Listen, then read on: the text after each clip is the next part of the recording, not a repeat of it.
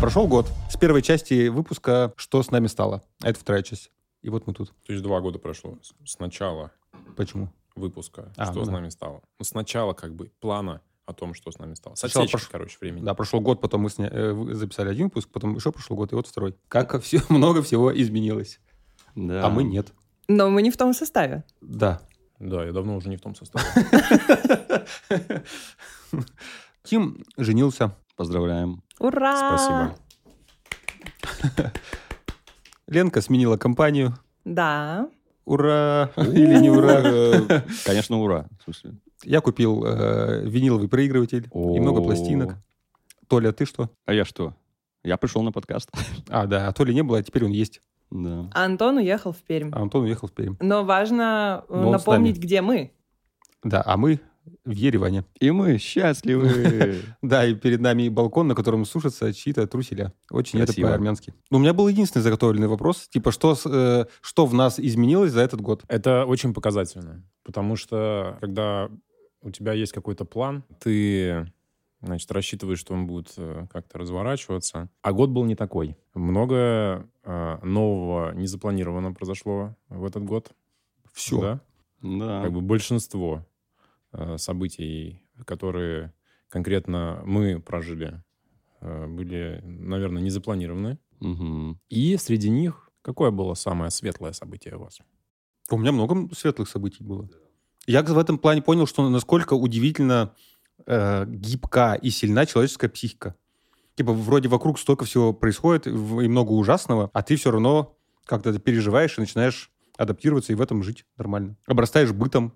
Мы тут сырой недавно посмотрели на свою квартиру и поняли, что, блин, мы за это полгода уже столько всякого барахла накопили. Типа, зачем? Потому что когда мы только переехали, мы думали, ну, это ненадолго, это вообще не наша квартира, мы потом уедем, ничего не будем покупать, жили на коробках. А сейчас заходишь в квартиру, там бзж, уже, уже как бы вторая квартира для жизни. У меня резонирует с этим. Значит, у меня показатель того, что я пытаюсь создать уже долгосрочный уют, когда я покупаю матрас. Я купил матрас. Уложился. У меня с матрасами такая история. Я покупаю один и тот же матрас э, в каждую квартиру, в которой живу. Э, Это четвертый раз я покупаю этот матрас. Мгм. Это тот момент, когда ты уже приходишь и просто даже не прикладываешься на него. Говоришь, мне просто вот этот вот, пожалуйста.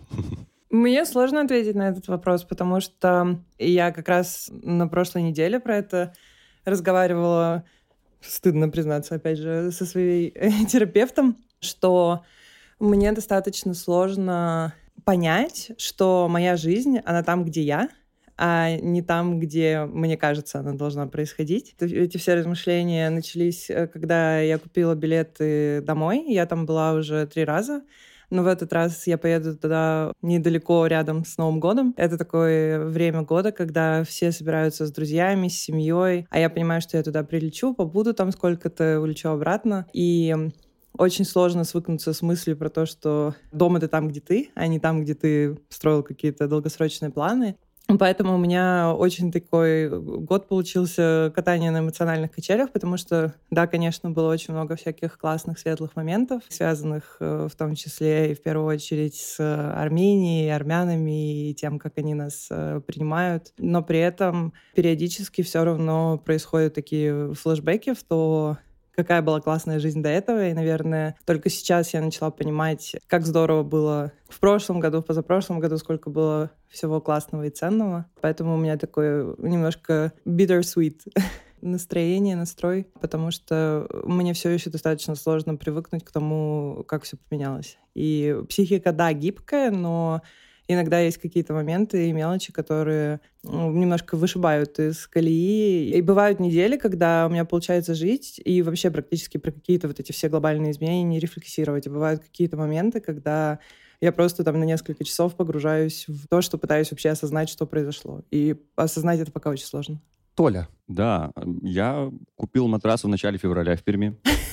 Ты у Тима его переманил? Отличное вложение. Если бы, да, вот. К сожалению, с собой его взять не получилось. Э, Вручную кладь он почему-то не влез. Хотя я очень старался его запихнуть в эту стойку от победы. На самом деле все резонирует, что вы говорите. Первое, э, наверное, такой инсайт, что действительно удивляешься, насколько человек адаптивное существо, когда мир вокруг рушится в любом случае у тебя рано или поздно появляются какие-то твои типичные рутины, и тот же самый doom-скроллинг у тебя тоже превращается в какую-то рутину, ты там смотришь, что сегодня, ну, сегодня вроде бы не нужно мне срочно снимать все деньги, которые у меня есть на карточках. Хорошо, можно жить дальше спокойно. Ну да, наверное, я не ожидал, насколько в целом тоже человек имеет ресурсов внутри, потому что, не знаю, с каждым годом иногда тебе кажется, ох, как тяжело на работе, ничего себе, это я еще, это я еще держусь, это я еще молодец. А потом происходит такое, что ты такой, ха так это вообще, оказывается, фигня полная вообще была, чем я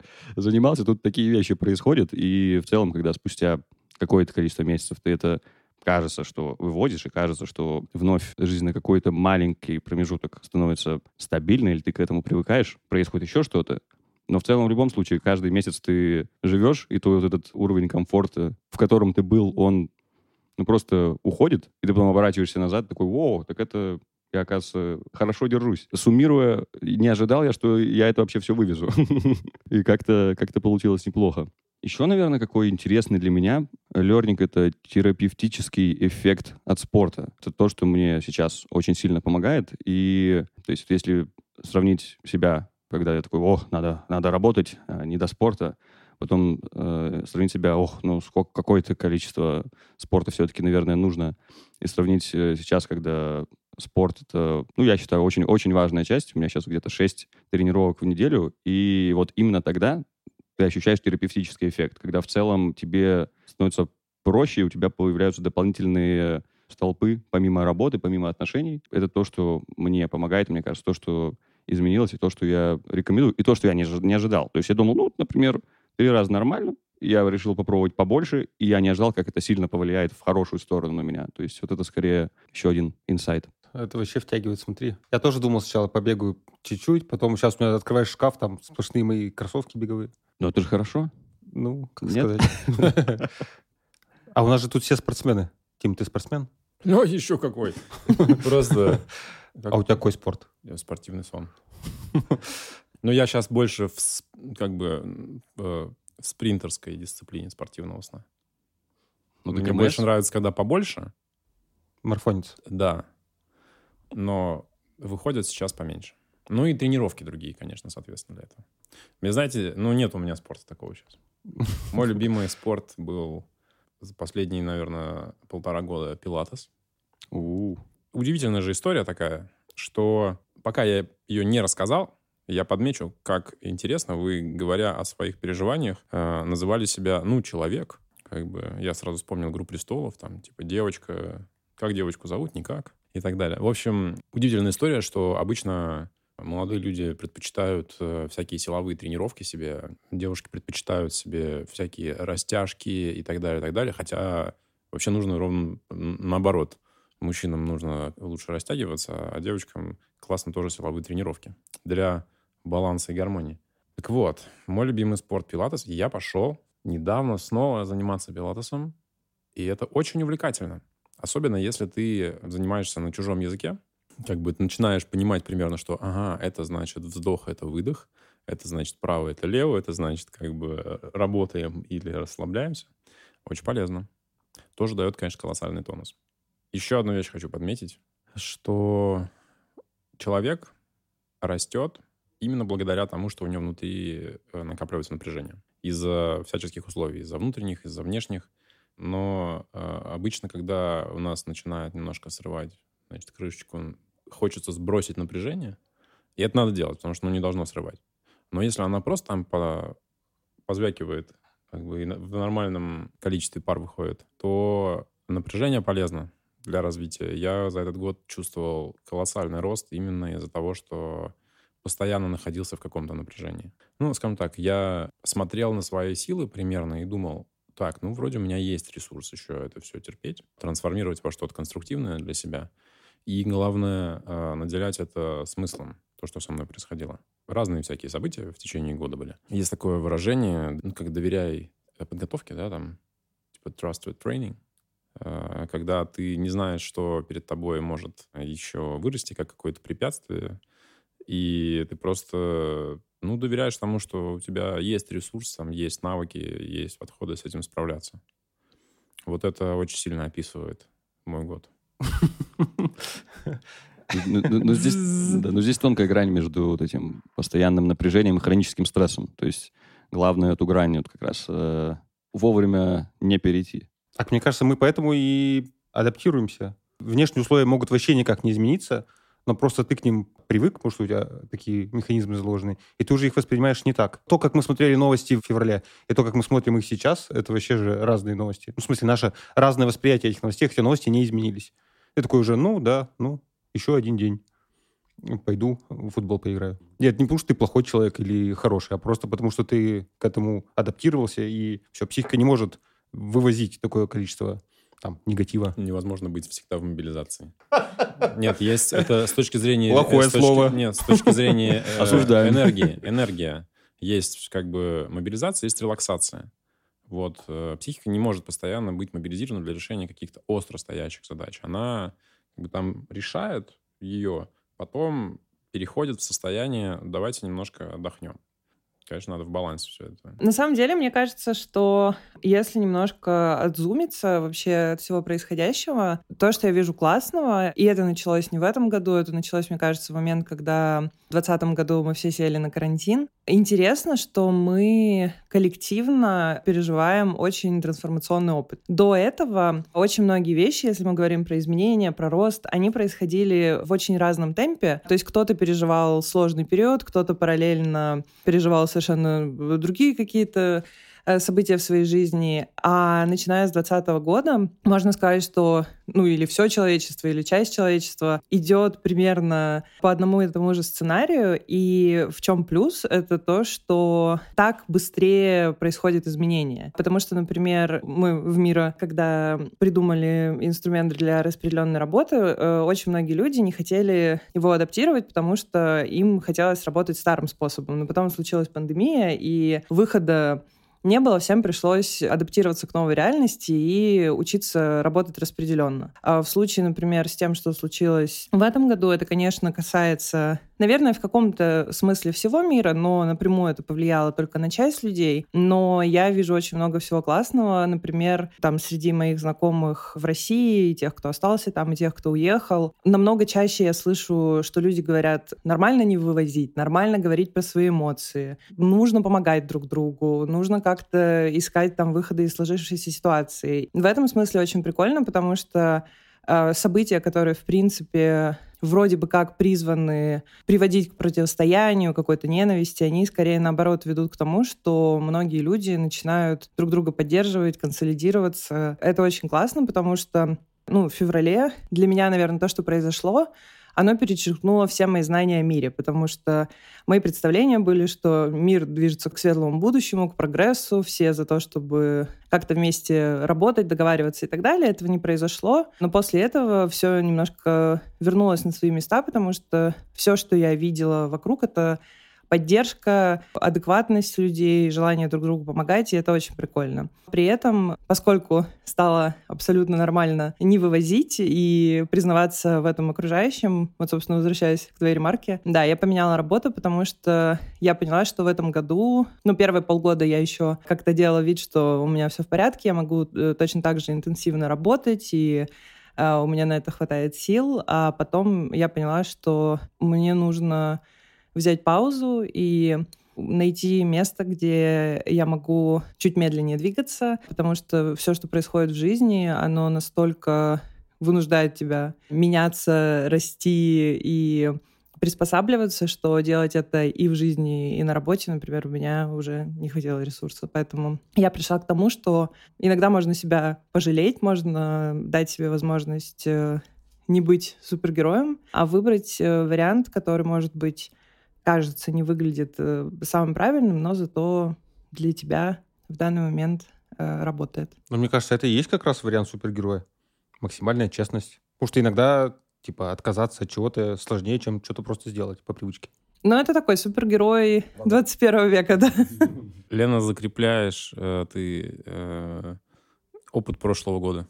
Одной из центральных штук прошлого года было, значит, надо быть милосердным к себе. И э, ты сейчас э, говоришь про, что нужно иногда как бы пожалеть себя.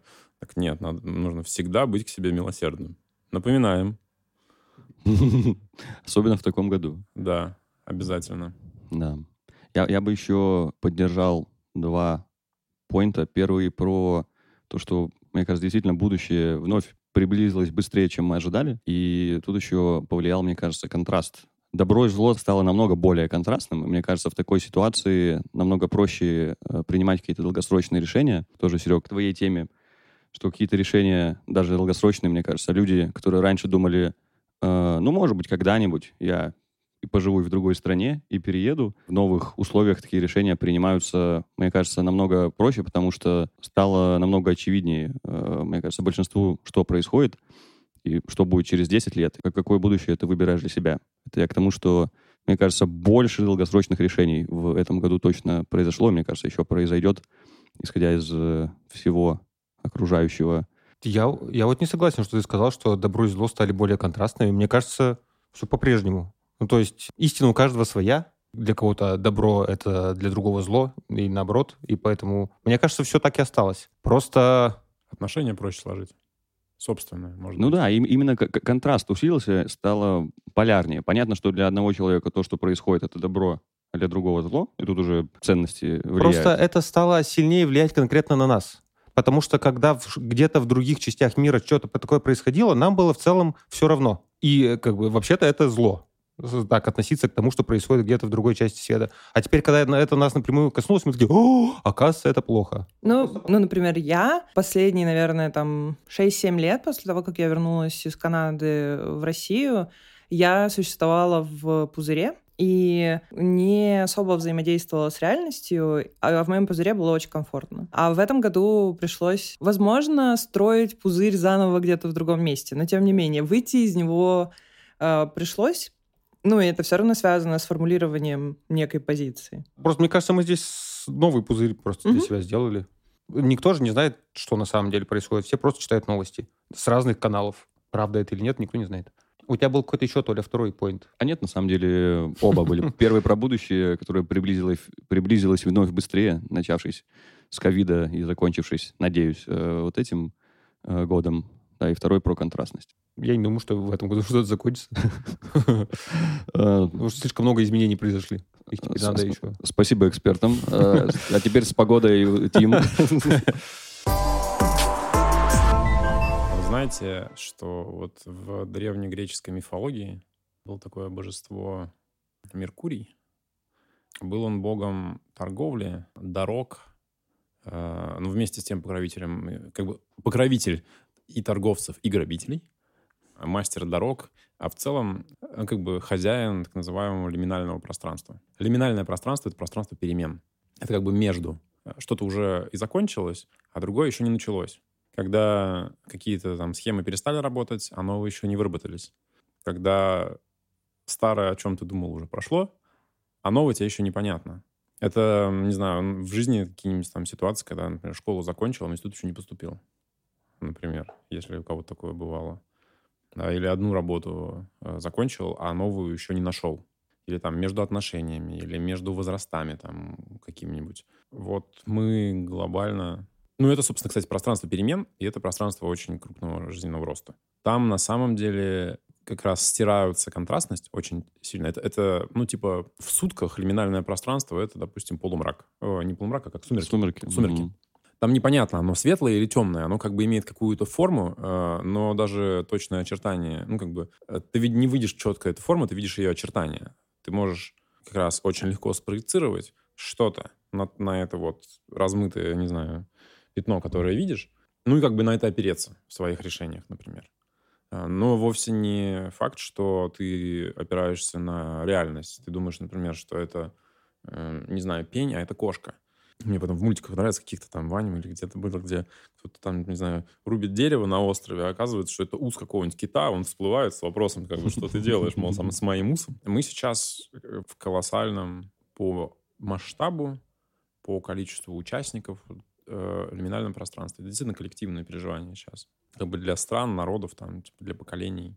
И очень много в этом не только нашего личного, очень много в этом того, что, ну, типа, общество в целом проживает какую-то такую трансформацию. И это всегда, э, как не дай вам Бог, жить в, в эпоху перемен или как время перемен. Вот. Вот мы вот здесь вот в них живем. В исторической книге, да, какой-то? Ну, по сути, мы живем... Вряд ли про нас напишут, но мы живем, по сути, на страницах как бы, да, истории. Ну, если вспомнить учебники истории, то, что я помню, там же всегда вот эти мы учили даты, и там даты — это время пришествия царей или смены их, и даты войн каких-то, семилетние там и все прочее. Про мирное время очень редко кто-то что-то рассказывает. Дата записи подкаста там еще бывает, вот прошлого. А я, кстати, подумал про этот люминальное, лими... Лиминальное. Ну, в общем, про вот это. С одной из сторон, время максимальной свободы. Потому что ты видишь какую-то тень, и никто не знает, что это. И ты можешь выдумать, что хочешь. Типа кошка, дерево, камень, ус кита. Поэтому, с одной стороны, ну, как бы тебя в это выталкивают, ты не хотел бы, ты, тебе, может быть, там на диване было хорошо, а тебя вытолкнули, но ты теперь зато можешь делать, что хочешь. Это как когда ты приходишь в новый класс, никто тебя не знает, и ты такой, можешь сказать про себя, что угодно рассказать. Типа, чуваки, я вообще вот такой классный парень. Я, кстати, не помню. Мы с тобой, по-моему, об этом говорили, э, когда первый раз записывали подкаст, что когда ты можешь делать, что хочешь, а если ты к этому не очень готов, то для тебя это звучит скорее устрашающе, нежели освобождающе. То есть человек, которому, который находится в лодке посреди океана и может плыть в любую сторону, больше всего думает о том, что он поплывет ко дну. То есть для этого нужна какая все равно какая-то система, там, поддержки. Замечательно, если уже есть внутренний ресурс, который мы там за жизнь наработали, мы привезли его с собой в любое новое пространство с собой, и там строим уют. На практике гораздо чаще, что система вот поддержки жизни — это семья, друзья, места, занятия, быт, своя квартира, свой матрас любимый, да. Я думаю, что очень важный момент для нас это то, что мы этот год на самом деле прожили не одни. Мы с нами, ну, очень много, там, очень многих ребят э, из мира, да, э, приехали еще люди э, близкие. И мне кажется, что это сыграло неимоверную роль в том, какой комфорт мы смогли... Не обязательно комфорт, то хорошее, что мы смогли проживать в течение этого года — оно очень сильно было связано с тем, что с нами приехали семьи, близкие, там, любимые, друзья и так далее. И круто, что это произошло, потому что я, например, вспоминаю, что когда я, например, ну даже в прошлом году думала про переезд, э, я переживала по поводу большого количества бытовых проблем. Ну, что на новом месте мне нужно будет найти кучу разных провайдеров для сервисов, каких-то людей, которые будут мне с чем-то помогать и так далее. Для меня это было очень стрессово. А по итогу оказалось, что единственные люди, которых нужно брать с собой, это вот там твой самый близкий человек или там несколько человек, и это все, что тебе нужно, по сути дела. Все остальное очень легко находится, устраивается, и это здорово, потому что, мне кажется, в каком-то смысле мы смогли обрести, с одной стороны, э, вот этот очень большой и сложный опыт, с другой стороны, легкость, когда ты понимаешь, в принципе, что у тебя есть там буквально несколько точек опоры, а все остальное ты можешь конструировать с нуля. Поэтому, на самом деле, для меня, наверное, этот год запомнится как год, когда я повзрослела, и я поняла, что это не мой, не первый переезд, но, наверное, первый раз он незапланированный и очень быстро произошедший. И свобода и классное чувство э, появляется от того, что ты понимаешь, что в принципе ты можешь хоть где обосноваться и жить достаточно комфортную жизнь. И это, наверное, убирает из головы представление о том, что ты от кого-то очень сильно зависишь и не сможешь двигаться без того, чтобы кто-то тебе это предложил или, наоборот, разрешил. То есть ты вот начинаешь чувствуют, что, в принципе, с одной стороны, ты полностью зависишь от обстоятельств, потому что все пришли в движение из-за решения, которое приняли за них. А с другой стороны, получилось так, что есть возможность не быть заложником обстоятельств, а все-таки что-то решать и что-то выбирать. И это очень круто, мне кажется. Брать ответственность на себя надо за себя. Ну да. Я согласен, и вместе с тем хочу вставить э, ремарку, что у меня очень мудрая жена. Она подчеркнула в один момент, что как бы, от того, что мы, ребят, с вами с мира переехали, взяли в Ереван, э, те, кто переехал с нами, автоматически от этого счастливы не стали. Э, очень многим пришлось реально пожертвовать гораздо большим, чем нам. Мы, потому что переехали с какой-то частью быта, с какой-то, ну, с частью, ну, с работой, со социализацией, со смыслом, который наполняет как бы наш каждый день. И с семьями, которые нас поддерживают, и в которых, как бы, в компании которых мы находим там, э, комфорт, уют.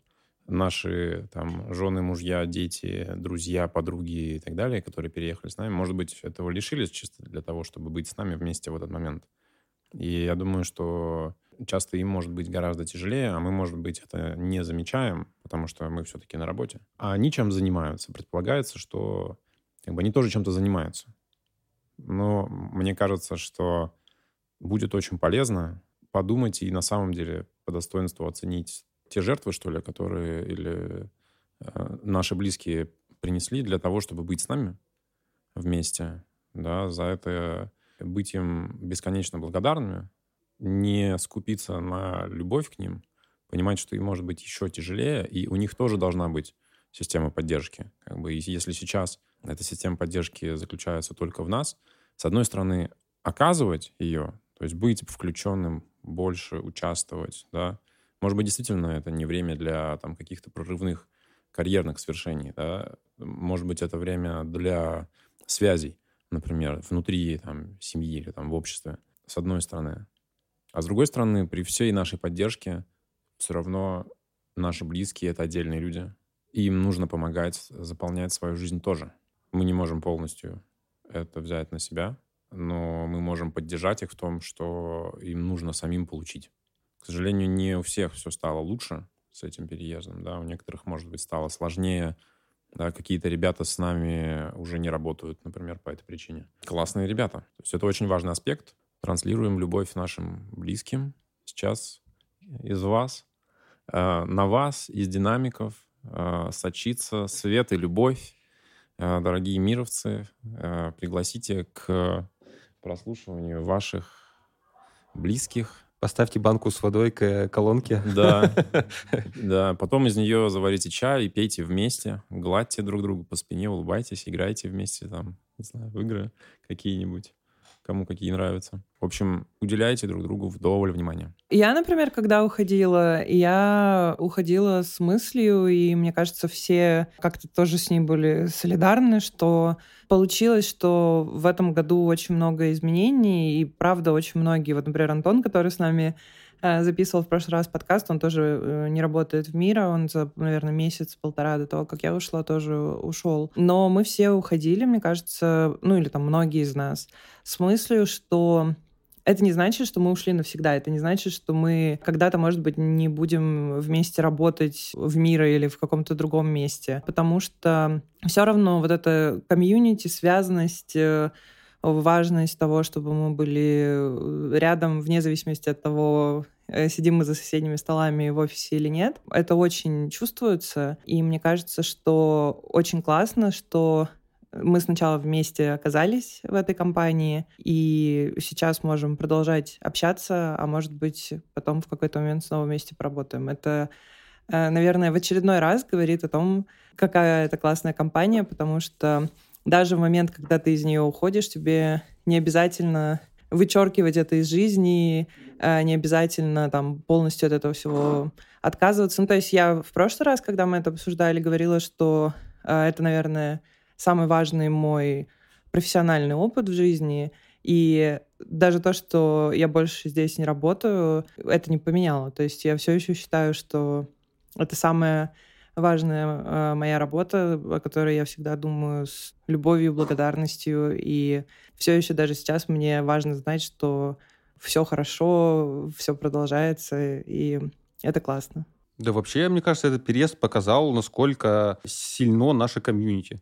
Даже несмотря на какие-то там внутренние сложности и дрязги, которые периодически возникали, понятно, потому что из-за стресса, мы все равно вместе все это прожили. По большому счету, мы пока до сих пор живем здесь, в Ереване, одним большим нашим комьюнити, потому что мало кто оброс друзьями, там, армянами, э, местными ребятами или там другими русскими, которые переехали сюда. Мы в такие немножко в замкнутом, в своей группе замкнутой, и довольно неплохо живем. Э, не- нечего добавить. У меня есть 10 знакомых армян, я думаю, уже где-то. Поэтому, э, к счастью, удается немного из э, этого бабла тоже э, социального выходить. Мы можем, кстати, немножко поговорить Давайте про поговорим про армян и то, какие Про они сердца. Давайте. Я люблю Армению и армян. Мне кажется, что это один из самых хорошо сохраняемых секретов, которые от нас почему-то все держали в глубокой тайне, потому что у меня были очень поверхностные знания об Армении а, до момента, как я сюда приехала, и до сих пор каждый день я не устаю восхищаться и по-хорошему удивляться тому, что здесь есть. И, наверное, помимо всего того, что все обычно говорят, там красивая природа, очень вкусная еда, гостеприимные люди, для меня, наверное, самое большое удивление — это даже два их. Первое — это армянские софт-скиллы, потому что здесь люди очень внимательны друг к другу, и есть очень-очень много мелочей, которые меня поражают. Ну, то есть, например, я сажусь в такси, и если темно, а, водитель а, обязательно включает свет, чтобы мне было удобно. Или когда я выхожу из такси, и мне нужно что-то забрать, точно так же. Как люди придерживают дверь друг перед другом. Как обязательно смотрят тебе в глаза, когда ты с ними разговариваешь, даже там в магазине взвешивая фрукты. То есть если ты к человеку обратился, то даже если он там занят, параллельно с кем-то общается, он все равно обязательно покажет тебе свое внимание. И... Даже если это водитель такси, который едет по Да, серпантину обязательно обернется, да, и будет держать с тобой визуальный контакт. Это, наверное, первая штука. А второе, тут такой небольшой исторический экскурс. Меня в там, конце февраля, в марте поразило, насколько здесь люди в каком-то смысле спокойно и доброжелательно отнеслись к русскому десанту, когда а, им на голову в одночасье свалилось там 120-150 тысяч человек.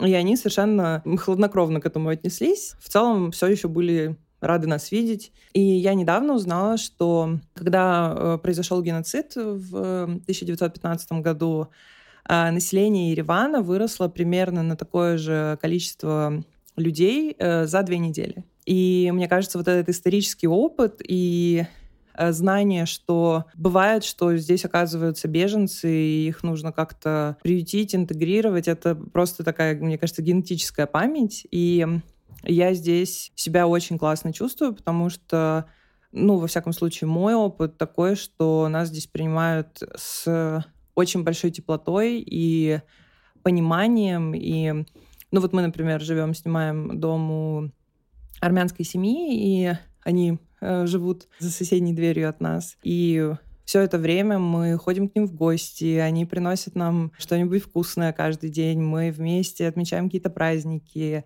Ну и для меня это такое удивительное чувство, когда я приехала в совсем незнакомую для меня страну, и здесь у меня есть, можно сказать, вторая семья, и я с трудом могу себе представить.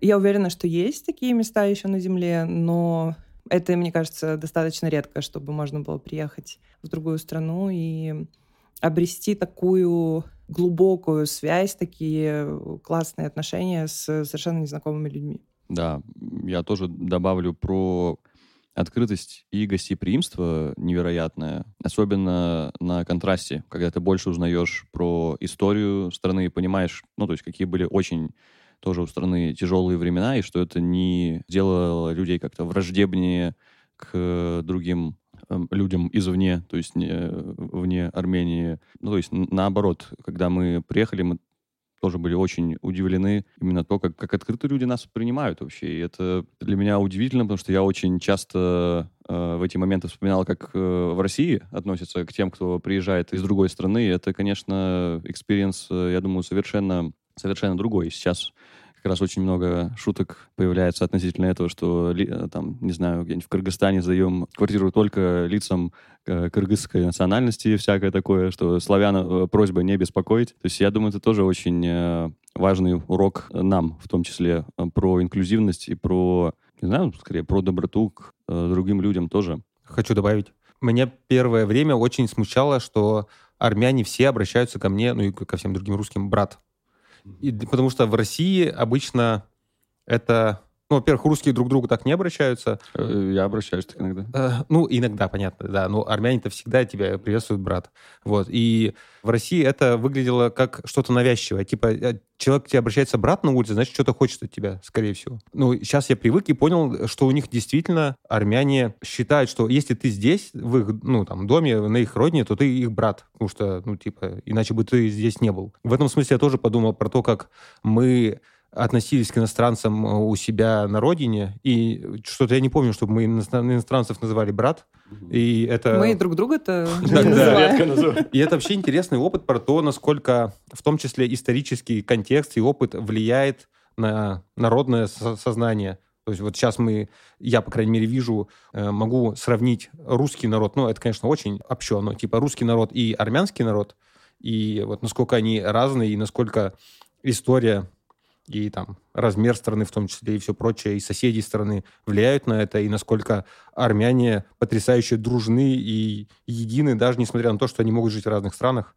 и насколько русские в том числе разобщены очень часто друг с другом. Да, я еще два момента добавлю. Первый, когда э, едешь в такси, общаешься с таксистом, и потом э, таксист узнает, что ты уже 8 месяцев, например, здесь находишься, и он уже, о, так ты уже армянин. Да, да. Э, Понятное дело, что это полушутя, но тем не менее это показывает отношения. И второй момент, который тоже меня очень удивляет, насколько здесь все либо билингвальные, либо знают три языка, получается. Потому что, когда, например, гуляешь ты где-нибудь не по центру, не знаю, нужно было мне зайти в ателье, не платье сшить, а починить э, рюкзак, и я думаю, ну, сейчас как-то я буду, наверное, жестами изъясняться, потому что я не ожидаю, что будут говорить там по-русски или по-английски. И меня встречают и, ну, просто на, не знаю, отличном, отличном немецком. Да, ну, то есть э, на хорошем русском языке э, общаются. То есть меня это всегда поражает, потому что, ну, то есть у меня не было такого ожидания, что здесь э, мало того, что к нам так все будут хорошо относиться, так еще и на нашем э, языке э, говорить. То есть это, конечно, меня вообще поражает тоже. Мне еще очень нравится, как армяне гордятся своей страной. Это прям э, то, чему нам надо поучиться. Мне кажется, вот, вот ты сказал про когда ты говоришь, что ты тут уже 8 месяцев, они такие, о, для них это прям реально гордость, что ты не просто приехал на неделю и свалил, а ты тут живешь, и значит, ты как бы уже брат, тебе нравится эта страна, и это классно, потому что, смотрите, какая классная страна. Я помню, как мы смеялись, когда мы только приехали сюда, и у нас была первая экскурсия, и нам попался очень классный эмоциональный экскурсовод, и он показывал на какие-то камни вдоль дороги лежали, и он говорит, смотри, вот это вот армянские камни, они тут лежат уже тысячу лет, и он с такой гордостью говорил, что это, хотя это обычные камни. В России мы так не говорим про свои камни, а армяне прям такие, это камни армянские. И они тут давно. И это очень заразительно, потому что э, я себя ловлю на том, что я проникаюсь всем этим. И тоже, когда ко мне кто-то сюда приезжает, например, я рассказываю про вино, про какие-то памятники, про какие-то э, блюда, про историю.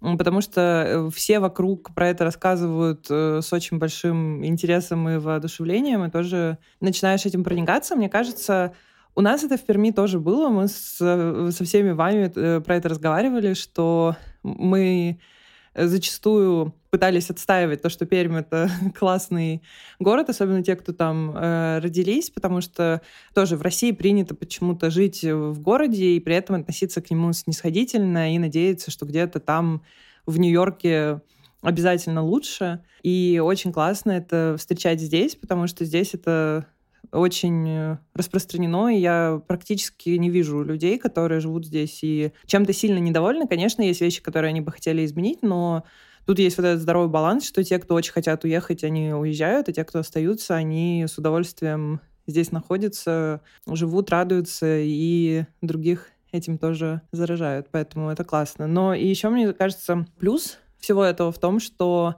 я очень надеюсь, что, может быть, кто-то здесь останется, кто-то вернется домой. И, ну, тех, кто вернется, будет очень много. Я думаю, это будут сотни тысяч людей, которые жили в Армении, в Казахстане, там, еще в каких-то других странах э, наших соседних. И я очень надеюсь, что именно на нашем поколении произойдет вот эта перемена, потому что я рассказываю всем своим друзьям про то, какие классные армяне. Я очень надеюсь, что это влияет на их восприятие этого народа. И точно так же все остальные рассказывают истории про то, как к ним люди подходили на улице, предлагали помощь, как они там у кого-то были в гостях, кто-то жил бесплатно там несколько недель э, у людей, которые их там тоже приютили. А, И я очень надеюсь, что когда люди будут возвращаться в Россию, они как раз изменят это неправильное отношение к людям другой национальности и тоже будут возвращать это гостеприимство, потому что, ну, на самом деле, наверное, одна из самых красивых историй этого года про то, что к России можно совершенно справедливо относиться по-разному, но все-таки большинство наших соседей принимает нас очень радушно, очень человечно и очень сопереживают э, всему, что происходит, и как-то стараются помогать. И мне кажется, за это нужно не забывать каждый раз говорить большое спасибо. Классно знать историю страны, в которой ты живешь. Я не знаю, насколько интересно многим людям разбираться в истории страны, в которой они живут, собственной страны, в которой они родились. Даже у меня больше, наверное, погружение в историю было в рамках школьной какой-то программы, плюс какого-то там дополнительного чтения. Э, но здесь имеет смысл это все. Ну, может быть, потому что там на взрослой дрожжи уже так это все ложится, что ты понимаешь, почему так это происходит, почему такая страна, почему такая культура, почему вот это вот хорошо, э, там что-то ощущается, а что-то ощущается плохо. Тот же самый Ленин. Почему, почему вдруг именно его статую так нужно было быстро изничтожить? И тебе рассказывают, там, что, например, именно при нем были подписаны там, соглашения, которые уменьшили территорию страны и там, вынесли Арарат за пределы Армении. Но это другая перспектива вообще. Да. Как бы у тебя не было включения в это. А сейчас ты понимаешь, что люди живут каждый день с последствиями каких-то исторических решений, и у них совершенно другое отношение к личностям, участвующим в этих. Знаю, жители Санкт-Петербурга, события Армении начала 20 века могли быть какой-то абстракцией. Прочитали параграф, смогли написать контрольную работу, забыли. Для человека, живущего в Армении даже несколько месяцев, это вовсе не абстракция, это предыстория текущего положения вещей. Что из моего окна виден Арарат. Я прекрасно понимаю людей, которые действительно там, каждый свой день, э, не знаю, проверяют, стал ли он ближе, условно. Да? Это вообще довольно, я понял, уникальное явление, когда ты живешь и всегда видишь на горизонте чужую страну. Ну, другую границу своей страны. То есть мы видим Арарат, э, мы там можем поехать в другую э, сторону, увидеть Грузию недалеко, с другой стороны, там, Азербайджан, Иран. Короче, это все настолько явно, живя в Перми, ты, ты видел Россию со всех сторон. И ты, я вообще не привык видеть там типа, так вблизи другую страну. И, и ты понимаешь, насколько это все иллюзорно. Типа просто кто-то когда-то по карте вот так вот провел, и теперь люди почему-то живут в двух разных странах. Если бы так все было просто. Да, кто-то когда-то по карте провел, но до этого была какая-то другая граница, может быть, менее осязаемая, но может быть, куда жестче э, охраняемая. И не было бы этих границ, если бы из-за их отсутствия не возникали конфликты постоянные.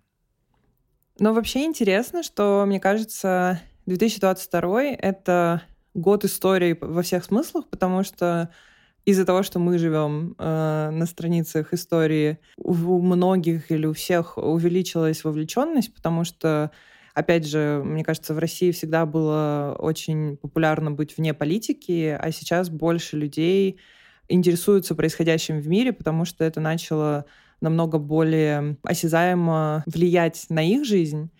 И для меня, например, это год истории, потому что, оказавшись в той ситуации, в которой мы оказались, я с очень большим интересом начала возвращаться к истории и России, и истории больших войн последних нескольких столетий, потому что изучение этого контекста очень сильно помогает понять, что происходит сейчас и почему это произошло, и куда это, в принципе, может привести, плюс-минус. Хотя, конечно, довольно сложно это понять.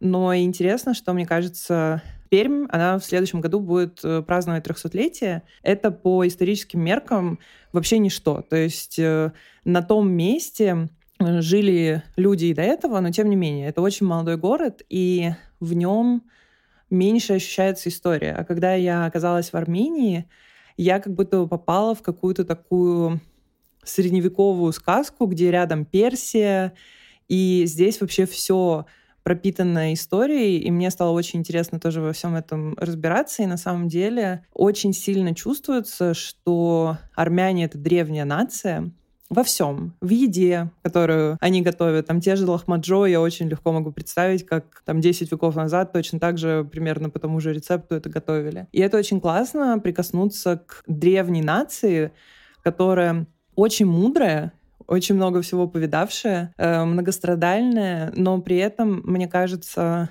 в таком историческом контексте проще переносить сегодняшние перипетии, потому что ты понимаешь, что и это пройдет, и это закончится, и будем надеяться, жизнь будет продолжаться в каком-то новом ключе, новом формате. И мне кажется, что в этом смысле нам очень повезло, потому что мы находимся в очень древнем городе, в очень древней стране, и это, во всяком случае, мне очень сильно помогает чуть меньше бояться всего происходящего, потому что ты понимаешь, что это не первый раз. Ну, люди переживали и до этого еще и большие потрясения, и все равно, глядя даже на армян, несмотря на все, что происходит на территории их страны и вокруг, они все равно каждый день просыпаются, радуются солнцу, заботятся друг о друге, празднуют что-то. Это классно. Я хотел поговорить про неопределенность, и сейчас эта тема обострилась. У многих из наших коллег, и, там, и у нас, наверное, периодически э, свистит бак из-за того, что вообще ничего не понятно, и как планировать свою жизнь, если ничего не понятно. Вот как вы, каждый из вас, с этим справляется, если справляется? На самом деле, мне кажется, что определенность будущего была иллюзией всегда. И в этом году мы просто это очень наглядно и ощутимо увидели, потому что даже сидя в собственной уютной квартире и распланировав три отпуска вперед, ты никогда не можешь быть уверенным, что на самом деле все так и произойдет, и, скорее всего, так не произойдет. Просто сейчас неопределенность стала осязаемой, и мне кажется, первое и неизбежное что я пытаюсь сделать, это просто учиться жить с осознанием неопределенности, просто это принять, что жизнь на Земле работает по таким правилам. Ты не знаешь, что будет завтра, и поэтому нужно к этому просто быть по возможности готовой. А второе — это, мне кажется, в этом году для меня тема ценностей стала еще более важной, потому что при условии, что внешние обстоятельства могут очень сильно меняться, чем четче я понимаю, чего я хочу и что мне важно, тем проще мне даже в состоянии неопределенности принимать решения. То есть я могу сказать, мне важно, например, работать в компании, у которой близкая для меня культура. И, соответственно, я не могу сказать, буду ли я работать в Мира или буду ли я работать в какой-то другой компании, но я знаю, что любая моя работа будет связана в первую очередь с тем, и там выбираться по принципу, э, что там очень хорошая, правильная для меня подходящая культура. То есть вот такого плана вещи. Поэтому я учусь жить с неопределенностью и не сокрушаться по поводу того, что все очень непредсказуемо, и четче понимать свои ценности, что мне важно. Ну, еще, наверное, последнее. В этом году я окончательно научилась не расстраиваться и не переживать из-за каких-то материальных ценностей, которые, может быть, даже и не ценности на самом деле. Ну, то есть я в этом году потеряла очень много денег. Я очень сильно в какой-то момент э, потеряла в бытовом комфорте. И поняла, что на самом деле этому я придавала куда больше значения, чем на самом деле есть. Поэтому я намного спокойнее начала относиться к каким-то материальным потерям, и поэтому, если неопределенность за собой приносит какие-то убытки, я к этому отношусь философски и не позволяю этому э, меня расстраивать. Я полностью согласен и хочу добавить, что на самом деле всякие потери, которые э, нас э, сопровождали в этом году, они все равно вызывали в нас какие-то достаточно яркие чувства, может быть, как минимум в моменте. Я думаю, ну, все слушатели точно потеряли в деньгах, точно потеряли в э, уровне комфорта. И это может и должно вызывать негативные переживания. И эти негативные переживания, самое важное, направлять не, не на себя, типа, ах, какой же я дурак, что я, короче, там не уберег, не, не подумал об этом, не диверсифицировал, там, не разобрался раньше в этой теме, там, не в то вложился и не уследил. А направить агрессию от того, от просто от этого опыта потери на формирование какого-то в целом отношения и плана. Ну, как минимум, например, если э, там, финансовое благосостояние является ценностью для человека, то этот был год, в котором можно было зарядиться пониманием э, как к этому конкретно относиться, что конкретно с этим нужно делать, например, или о каких-то пробелах в том, там, что человек знает и умеет. У меня ну, вот так, такая вот история случилась тоже. Хорошо, когда опыт потерь не является уже травмирующим, но нельзя сваливаться, наверное, ну, не, не очень продуктивно сваливаться в ситуацию, когда какой-то негативный стимул не вызывает негативной ответной реакции внутри. Просто эту реакцию нужно уметь правильно направлять. У меня отношение чуть-чуть более там в целом. Я аккумулирую вот это напряжение, э, все, э, все переживания, которые у меня были, и э, направляю их на продумывание какого-то своего плана. Он не сразу может формироваться, то есть это не такая ситуация, что ты сел и на листочке уже написал как бы пункты, типа сначала делаю это, потом то.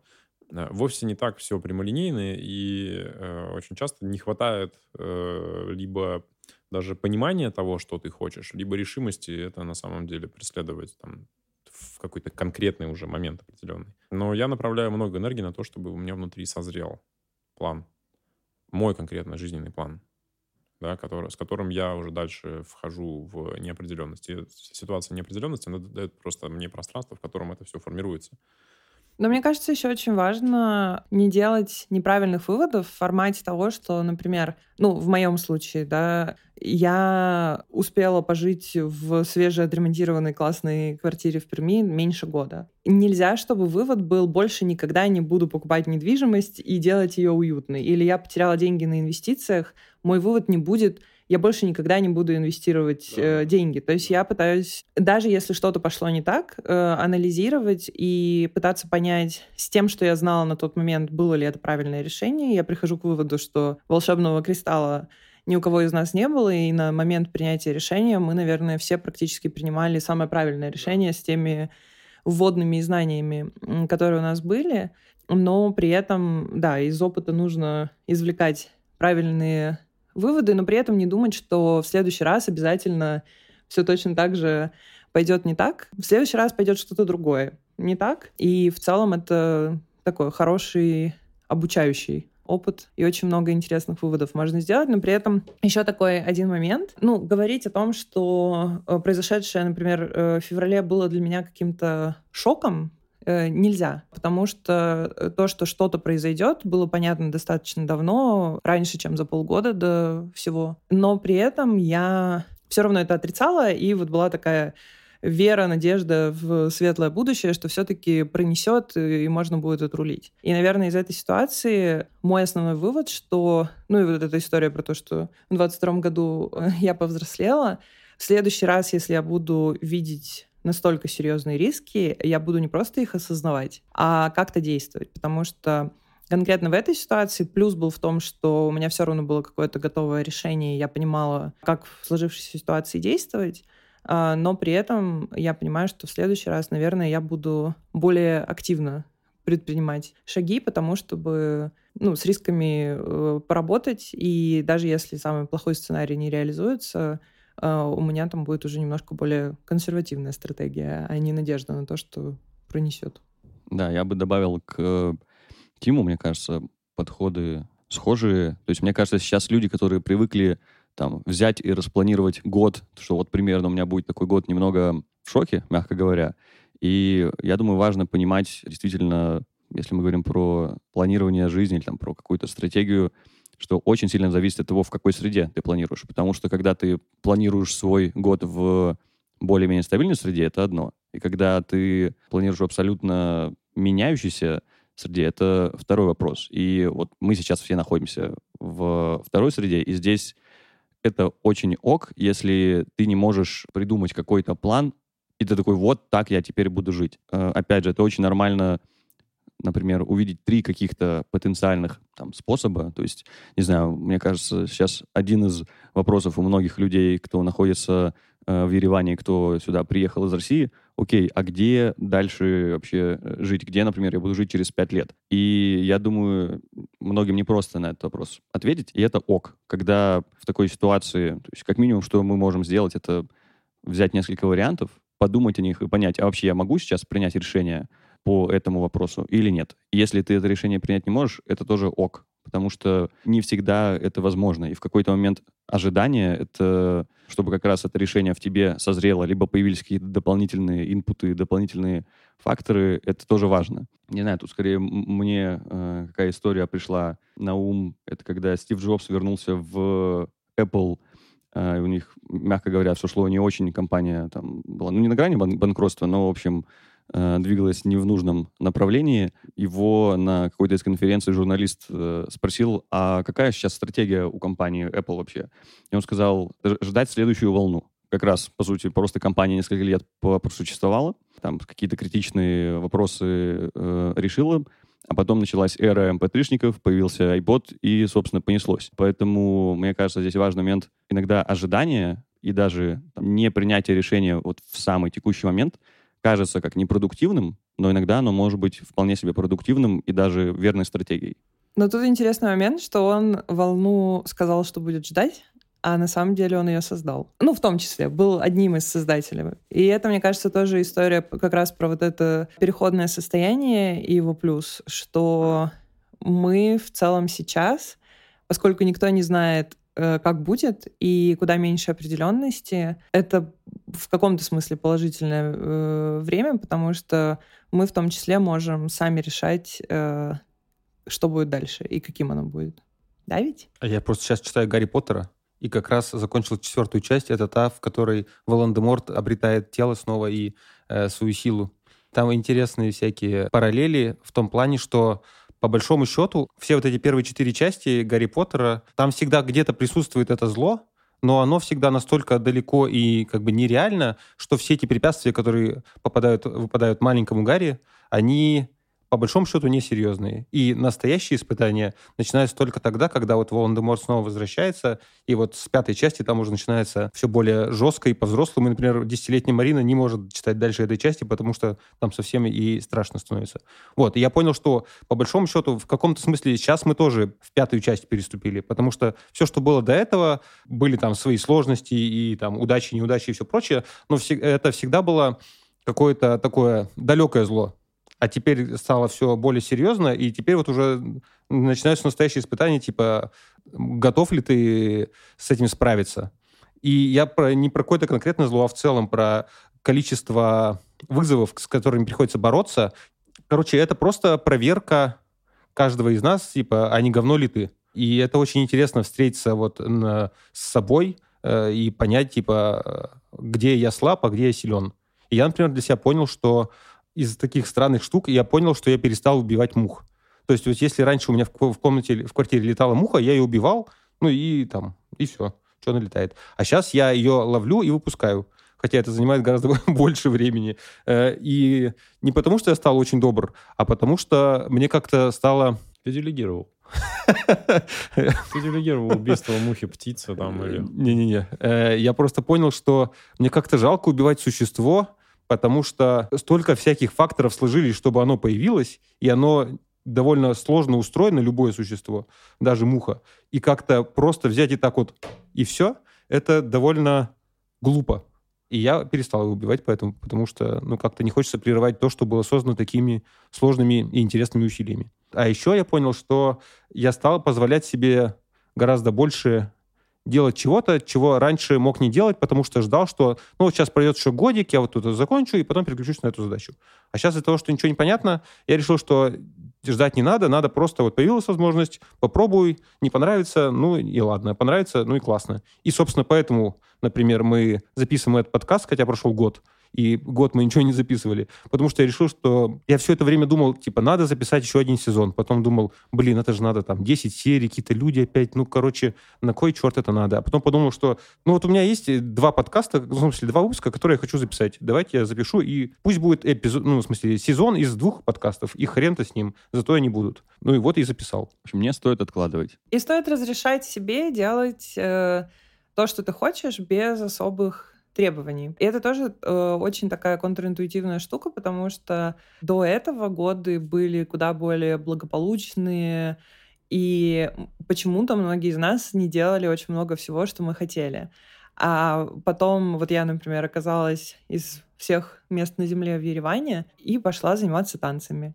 Хотя, например, в Перми для этого было куда больше возможностей, и это было бы намного проще и комфортнее. Но здесь я поняла, что я хочу танцевать, и я каждый вторник и четверг сейчас в 10 часов вечера езжу по 40 минут в другой конец города, чтобы индивидуально позаниматься и потанцевать. Это прикольно, потому что, мне кажется, опять же, не только зло, но и, в принципе, жизнь настолько к нам ко всем приблизилась. Ну, то есть, я думаю, мы все очень поняли, что мы правда живем, что это правда один раз, что это правда ограничено, и непонятно, когда закончится. Поэтому я вижу в очень многих своих друзьях и знакомых то же самое, что они э, наконец-то got real в каком-то смысле, и там кто-то э, ушел из отношений, кто-то поменял работу, кто-то поменял страну, кто-то сказал, я не могу поменять страну и работу, и хочу быть здесь и сейчас. Это очень классно, потому что, мне кажется, это такой очень честный э, год в каком-то смысле, такой э, год честности с собой. Ну и жажда жизни усилилась, мне кажется, ну, да? да. Что будет в 23-м? Давайте что-нибудь скажем, а потом будем смеяться все вместе, да? В 23-м. Это будет год кошечки. Год кошечки. Ну или, или кролика. Ну да. Может быть, это Кошечек хорошие уважаю. новости. Ну Да. да. Ну, Если кошечек уважаете, то да. Ну что с нами будет? Э, Встретимся ли мы в этом же составе через год? Ну вот Будем это ли мы в место, где сидят Толя сидит, оно такое, конечно, изменчивое, да. Да нет, встретимся, конечно. В новом месте? Хороший вопрос. Будет ли с нами Антон? Будет ли с вами Толя? Да не, Ну, я не буду загадывать.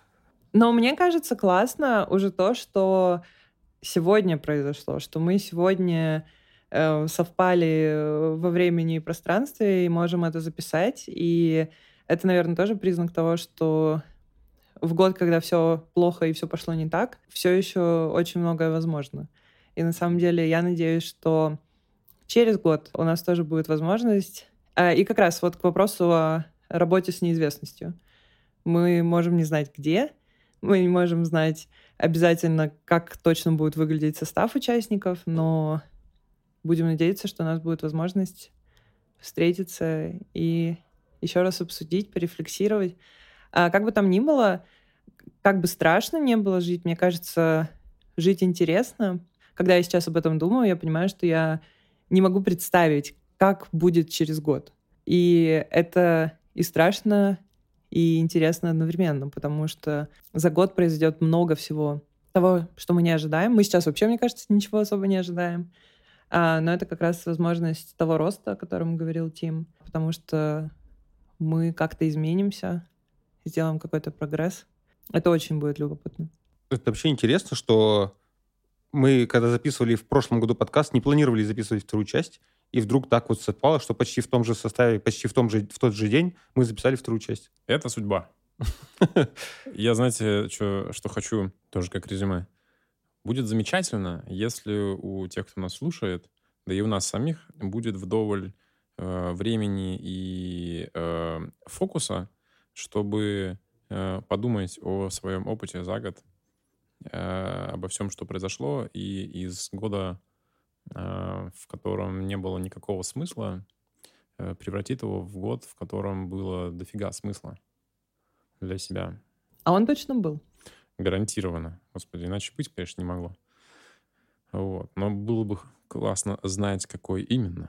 А какой смысл, если в одном предложении сформулировать, э, был у этого года для тебя? Взять ответственность за себя на себя, быть близким, выбирать то, что важнее, давать время тому, чтобы то, что должно произойти и должно быть прожито, чтобы оно, в общем, произошло и было прожито. Вот как-то так. Дом и жизнь там, где я. В том пространстве и времени, в котором я думаю, что это все существует, или не там, где моя квартира, мои вещи. Это очень сложно было осознать. Я, наверное, это поняла первый раз, когда приехала в Пермь. Я туда прилетела в конце апреля, то есть это было буквально пару месяцев с того момента, как мы переехали. И я пришла к себе домой, там все было на своих местах, все мои вещи, все, как я привыкла. И я поняла, что когда я зашла в квартиру, что это уже не мой дом на данный момент. Мой дом, э, моя жизнь в Ереване, там, где я провожу большую часть своего времени. Как это называют? Э, центр жизненных интересов или что-то такое. Это очень сложно осознать. Очень часто э, я себя ассоциировала с местом, э, которому я принадлежу, или, например, с работой. То есть я вот последние пять с половиной лет была э, продукт-маркетинг-менеджером в Мира. А в этом году получилось оторваться от всего и начать думать о том, кто я такая, в отрыве от каких-то больших контекстов. Красиво. Наверное, первый момент это даже если мир вокруг рушится, ты все равно справишься. И второе, даже если мир вокруг рушится, быть вместе хорошо. Серега, ну и ты закрывай. Мой смысл, что надо продолжать жить. Что даже иногда, когда бывало прям вообще такой мрак, ты думаешь, блин, вот если я сейчас умру, будет так хорошо, ничего не надо решать. А потом думаешь, блин, и вот если я сейчас умру, больше это ничего не повторится. Ну, типа, тебя не станет, и все. У тебя только одна попытка, поэтому а продолжать жить, несмотря ни на что.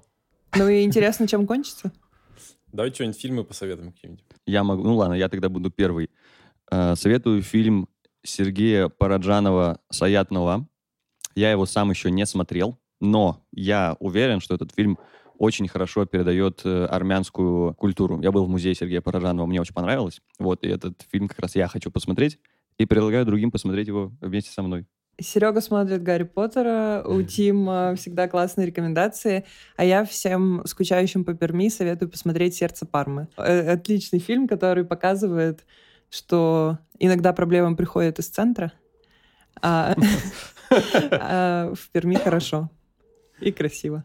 Ладно, я посоветую иностранный фильм, который... Я, значит, я пришел на него, думал, что это комедия, но когда я увидел, что моя спутница плачет, я понял, что с жанром я немножко ошибся.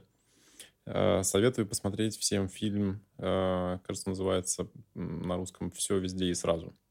Вот. Это будет... Experience. Это будет хороший, да, фильм, очень соответствует году. Ну, это девиз года, мне кажется, все везде и сразу. Так и есть. Да.